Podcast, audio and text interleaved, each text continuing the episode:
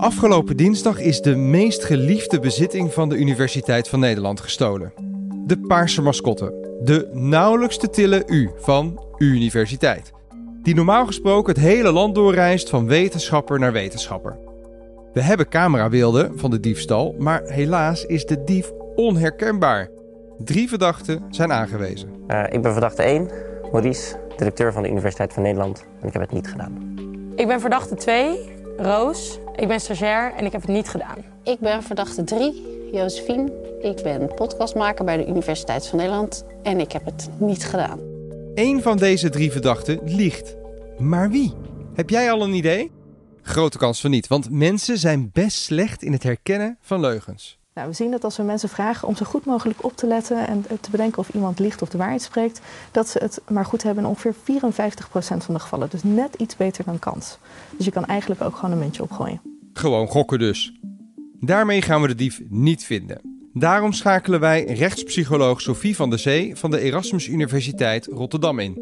Zij weet alles van liegen en waarom wij mensen slechte leugendetectors zijn. Wat we uh, ook zien op het moment dat je leugens wil detecteren en jij, hebt, jij denkt dat uh, als je liegt dat je wegkijkt of je denkt dat als je liegt uh, dat je een beetje een droge mond krijgt omdat je stress ervaart, dan kan het dus zijn dat je daar heel erg op gaat letten. Dus op het moment dat iemand dan wegkijkt, dat je denkt, oeh, dan is dit een leugen. Of iemand neemt een slokje water terwijl ze net iets willen zeggen. Iemand heeft een droge mond. Ik denk dat dit een leugen is.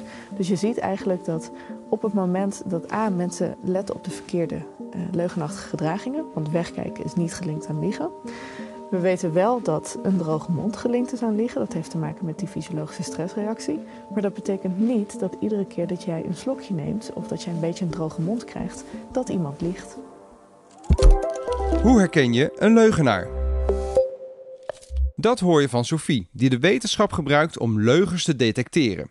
Vandaag onderwerpt zij onze drie verdachten aan een ouderwets verhoor. Onze verdachten nemen één voor één plaats tegenover Sophie in de verhoorkamer. Uh, kun je me vertellen in zoveel mogelijk detail wat er allemaal is gebeurd en wat je allemaal hebt gedaan? Oké, okay. ik heb echt heel slecht geheugen, dus ik ga mijn best doen voor jou. proberen. Oh jeetje. Toen was ik op kantoor. Na de lunch was ik nog heel even aan het werk. En toen kwam daarna van de Universiteit van Vlaanderen op bezoek. De verdachte gaat natuurlijk nooit zelf vertellen dat hij of zij de dader is. Nee, om onze dief te ontmaskeren moeten we slim zijn. Met technieken die zelfs door de politie en de FBI worden ingezet. Een van de dingen die je kunt doen is het stellen van uh, vragen om verifieerbare details. Die ik zou kunnen checken. Mijn telefoongeschiedenis. Oké. Okay, Want ik heb een aantal mensen gebeld. Ja. ja. Uh, e-mails kunnen checken. Ja. De editors die uh, zitten in dezelfde ruimte te werken. Ja. Dus die hebben ergens een... Op het moment dat jij natuurlijk liegt en je bent er niet geweest, ja, A, dan kun je die details niet geven. Want op het moment dat je dat doet, val je door de mand. En B, dan ga je dus details geven die niet te verifiëren zijn. Een ander effect van liegen is dat liegen vaak moeilijker is dan de waarheid spreken. Dus je ervaart, dat noemen we hogere cognitieve belasting. Op het moment dat je de waarheid spreekt, dan kun je gewoon op je geheugen vertrouwen op het moment dat je een vraag beantwoordt. Maar op het moment dat je liegt, dan moet je eigenlijk de waarheid soort van wegdrukken, daar je leugen overheen vertellen. Je moet onthouden wat je tegen wie hebt verteld. En als iemand jou een vraag stelt die je niet hebt voorbereid, ja, dan moet je on the spot eigenlijk een antwoord verzinnen. En dat is best lastig. Nog een techniek die je kunt inzetten om het de leugenaar zo moeilijk mogelijk te maken, is om het verhaal in omgekeerde volgorde te laten vertellen. Ook die strategie past Sophie toe op alle drie de verdachten. We horen zo eerst verdachte 2 Roos, dan verdachte 1 Maurice en dan verdachte 3 Josephine. Ja, toen dus gewoon met Lisan naar buiten gelopen. Daarvoor was dat kleine naboltje nog een beetje. Mm -hmm.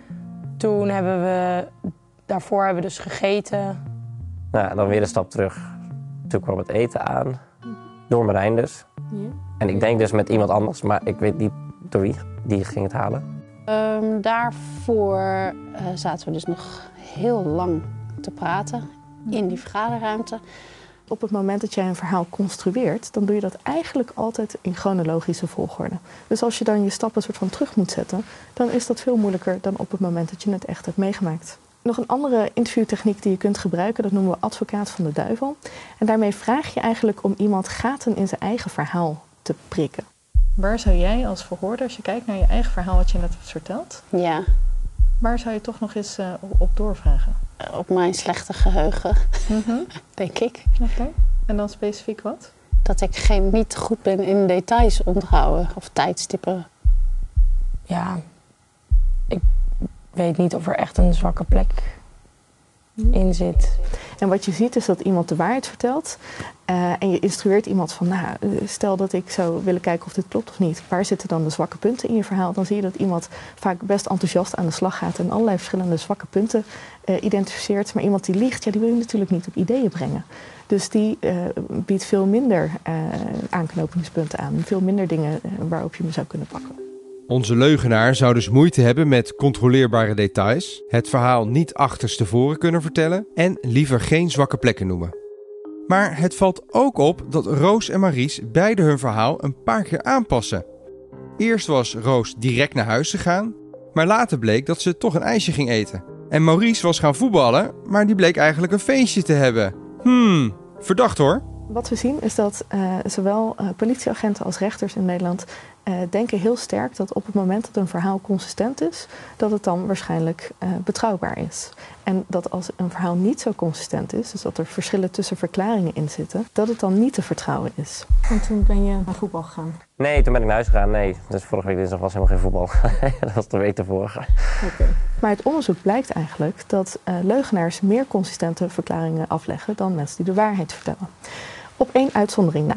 Dat is namelijk inconsistentie met bewijsmiddelen. We weten dat op het moment dat iemand A zegt en bewijsmiddelen B laten zien, dat dat wel een indicatie is van liegen. Hoe zeker weet je dan dat het toch ongeveer half zes was? Want ik heb begrepen dat de eh, meeting eigenlijk rond half zes klaar was. Ja, misschien lieg ik ook een beetje omdat ik eigenlijk op een bepaalde tijd thuis moest zijn. Dan heb ik dat vooral in mijn hoofd zitten. Dan heb ik dat stiekem mijn biertje wat ik nog heb gedronken, heb ik daar niet helemaal in meegerekend. Sophie heeft interviewtechnieken toegepast. Alle drie komen ze verdacht over. Tijd om te verifiëren wie gelogen heeft. Daarvoor zouden we technologie kunnen gebruiken, zoals een leugendetector. Maar als een leugenaar dat wil, kan hij de detector zo verslaan. Met een punaise in je schoen bijvoorbeeld, zodat je altijd gestrest lijkt. De detector laat dan geen pieken of dalen zien, terwijl hij die wel nodig heeft om een leugen te herkennen. Sophie werkt daarom aan nieuwe technieken. Ik heb bijvoorbeeld gekeken naar eh, met motion capture pakken. Dat is zo'n pak met van die sensoren op je lichaam, die vaak gebruikt worden in special effects eh, van films en games. Eh, en daarmee kun je eigenlijk heel nauwkeurig in beeld brengen of in kaart brengen hoeveel mensen bewegen. Nou, dat hebben we gedaan terwijl mensen de waarheid vertelden en terwijl mensen logen. En wat je dan ziet is dat de meeste mensen meer gaan bewegen op het moment dat ze liegen dan als ze de waarheid vertellen. En dat is niet alleen met je handen of met je hoofd, maar bijvoorbeeld ook met je voeten, waar normaal gesproken nooit naar wordt gekeken. Want die zitten onder een tafel en een videocamera neemt dat niet op. Wow, vet! Daarmee kan je echt veel makkelijker leugens opsporen. Maar ja, als de verdachte weet hoe deze techniek werkt, dan blijft hij gewoon stilzitten. Ook daar heeft Sophie iets op bedacht. Ze kijkt naar spiegelgedrag. Dat is bijvoorbeeld wanneer je knikt als je gesprekspartner knikt, of glimlacht als een ander dat doet. Dat kun je bijna niet tegenhouden. We spiegelen meer op het moment dat we iets moeilijk vinden, zoals liegen. Nou, dat komt ook uit mijn onderzoek. We zien dat eh, als je liegt, ga je meer spiegelen dan als je de waarheid spreekt. En hoe moeilijker je die leugen maakt met interviewtechnieken zoals in omgekeerde volgorde vertellen, dan zie je dat dat effect steeds sterker wordt. Met technologie kunnen we 20 tot 30 procent beter inschatten wanneer iemand liegt of de waarheid spreekt. Maar helaas mogen we deze technologieën in Nederland niet gebruiken. Stel je voor dat je daarmee onterecht iemand beschuldigt en dat hij dan in de gevangenis belandt. Wij moeten vertrouwen op de kunde van Sophie. Dus, wie van onze drie verdachten heeft volgens de wetenschap de U gestolen? Oké, als we dit allemaal samenvatten, dan valt het mij op dat Josephine gewoon bij heel veel dingen niet meer wist. En wij weten van meewerkende verdachten dat op het moment dat iemand zegt dat iets niet meer weet, eh, dat mensen die de waarheid spreken dat vaker doen dan mensen die liegen. Dat in combinatie met dat Josephine aangeeft dat ze ehm, waarschijnlijk al weg was eh, voordat de misdaad heeft plaatsgevonden. En dit iets is wat we zouden kunnen checken door middel van het uitlezen van haar OV-chipkaart, eh, ben ik geneigd om haar nu niet als verdachte serieus te nemen. Eh, van de twee overgebleven verdachten, Maurice en Roos, ehm, De verdachte nummer 1, Maurice, de directeur, die uh, had best wel veel mogelijkheden om deze misdaad te plegen. Hij is uh, tijdens de meeting weggegaan. Heeft wel een aantal dingen gedaan die gecheckt kunnen worden. En er waren nog twee editors in de ruimte aanwezig waar hij was, uh, die hem hebben kunnen zien. Maar ja, dat betekent natuurlijk niet dat hij daar de hele tijd is geweest. Sophie neigt ernaar verdachte 1, Maurice, als schuldige aan te wijzen. Maar het blijft enorm lastig. Daarom focust Sophie zich op de interviewtechnieken. Technieken zoals de advocaat van de duivel, het prikken van gaten in je eigen verhaal. Roos deed daar niet echt aan mee. Die noemde één, één klein voorbeeld, maar verder vond ze dat er geen zwakke punten in haar verhaal zaten. Terwijl in ieder verhaal zitten altijd zwakke punten. Um, ook gaf ze niet zoveel verifieerbare details. Um, en in de omgekeerde volgorde um, bleef ze erg oppervlakkig. Bij Maurice zijn er de meeste mogelijkheden, maar Roos beantwoordde de vraag het slechtst. Dat is eigenlijk de conclusie. Dus als ik kijk naar de voortechnieken, dan uh, denk ik dat uh, Roos, verdachte nummer 2, de U heeft ontvreemd. Inmiddels zijn de beelden van de beveiligingscamera op wonderbaarlijke wijze duidelijker geworden. En ook de audio is binnen. Pietje, wat een zwaar ding. En ja, dan is het duidelijk. Roos, we hebben je. De wetenschap had het dus bij het juiste eind. Maar is die daarmee ook onverslaanbaar? Nou, er is natuurlijk altijd een enorme zoektocht geweest naar... is er een soort menselijke variant van de neus van Pinocchio? Namelijk een leugenachtig gedrag wat alleen optreedt op het moment dat je liegt... en niet op het moment dat je de waarheid spreekt. Maar tot nu toe hebben we die niet gevonden. Ik denk niet dat we uiteindelijk tot 100% gaan komen... Maar met de combinatie van um, de juiste vragen stellen, bewijsmiddelen goed inzetten en technologie gebruiken om leugenachtig gedrag te interpreteren, denk ik wel dat we best een eind kunnen komen. Ons U is terecht en kan weer door het land reizen. En Roos, die mag gewoon haar stage afmaken. Oh, en nog een tip van Sophie.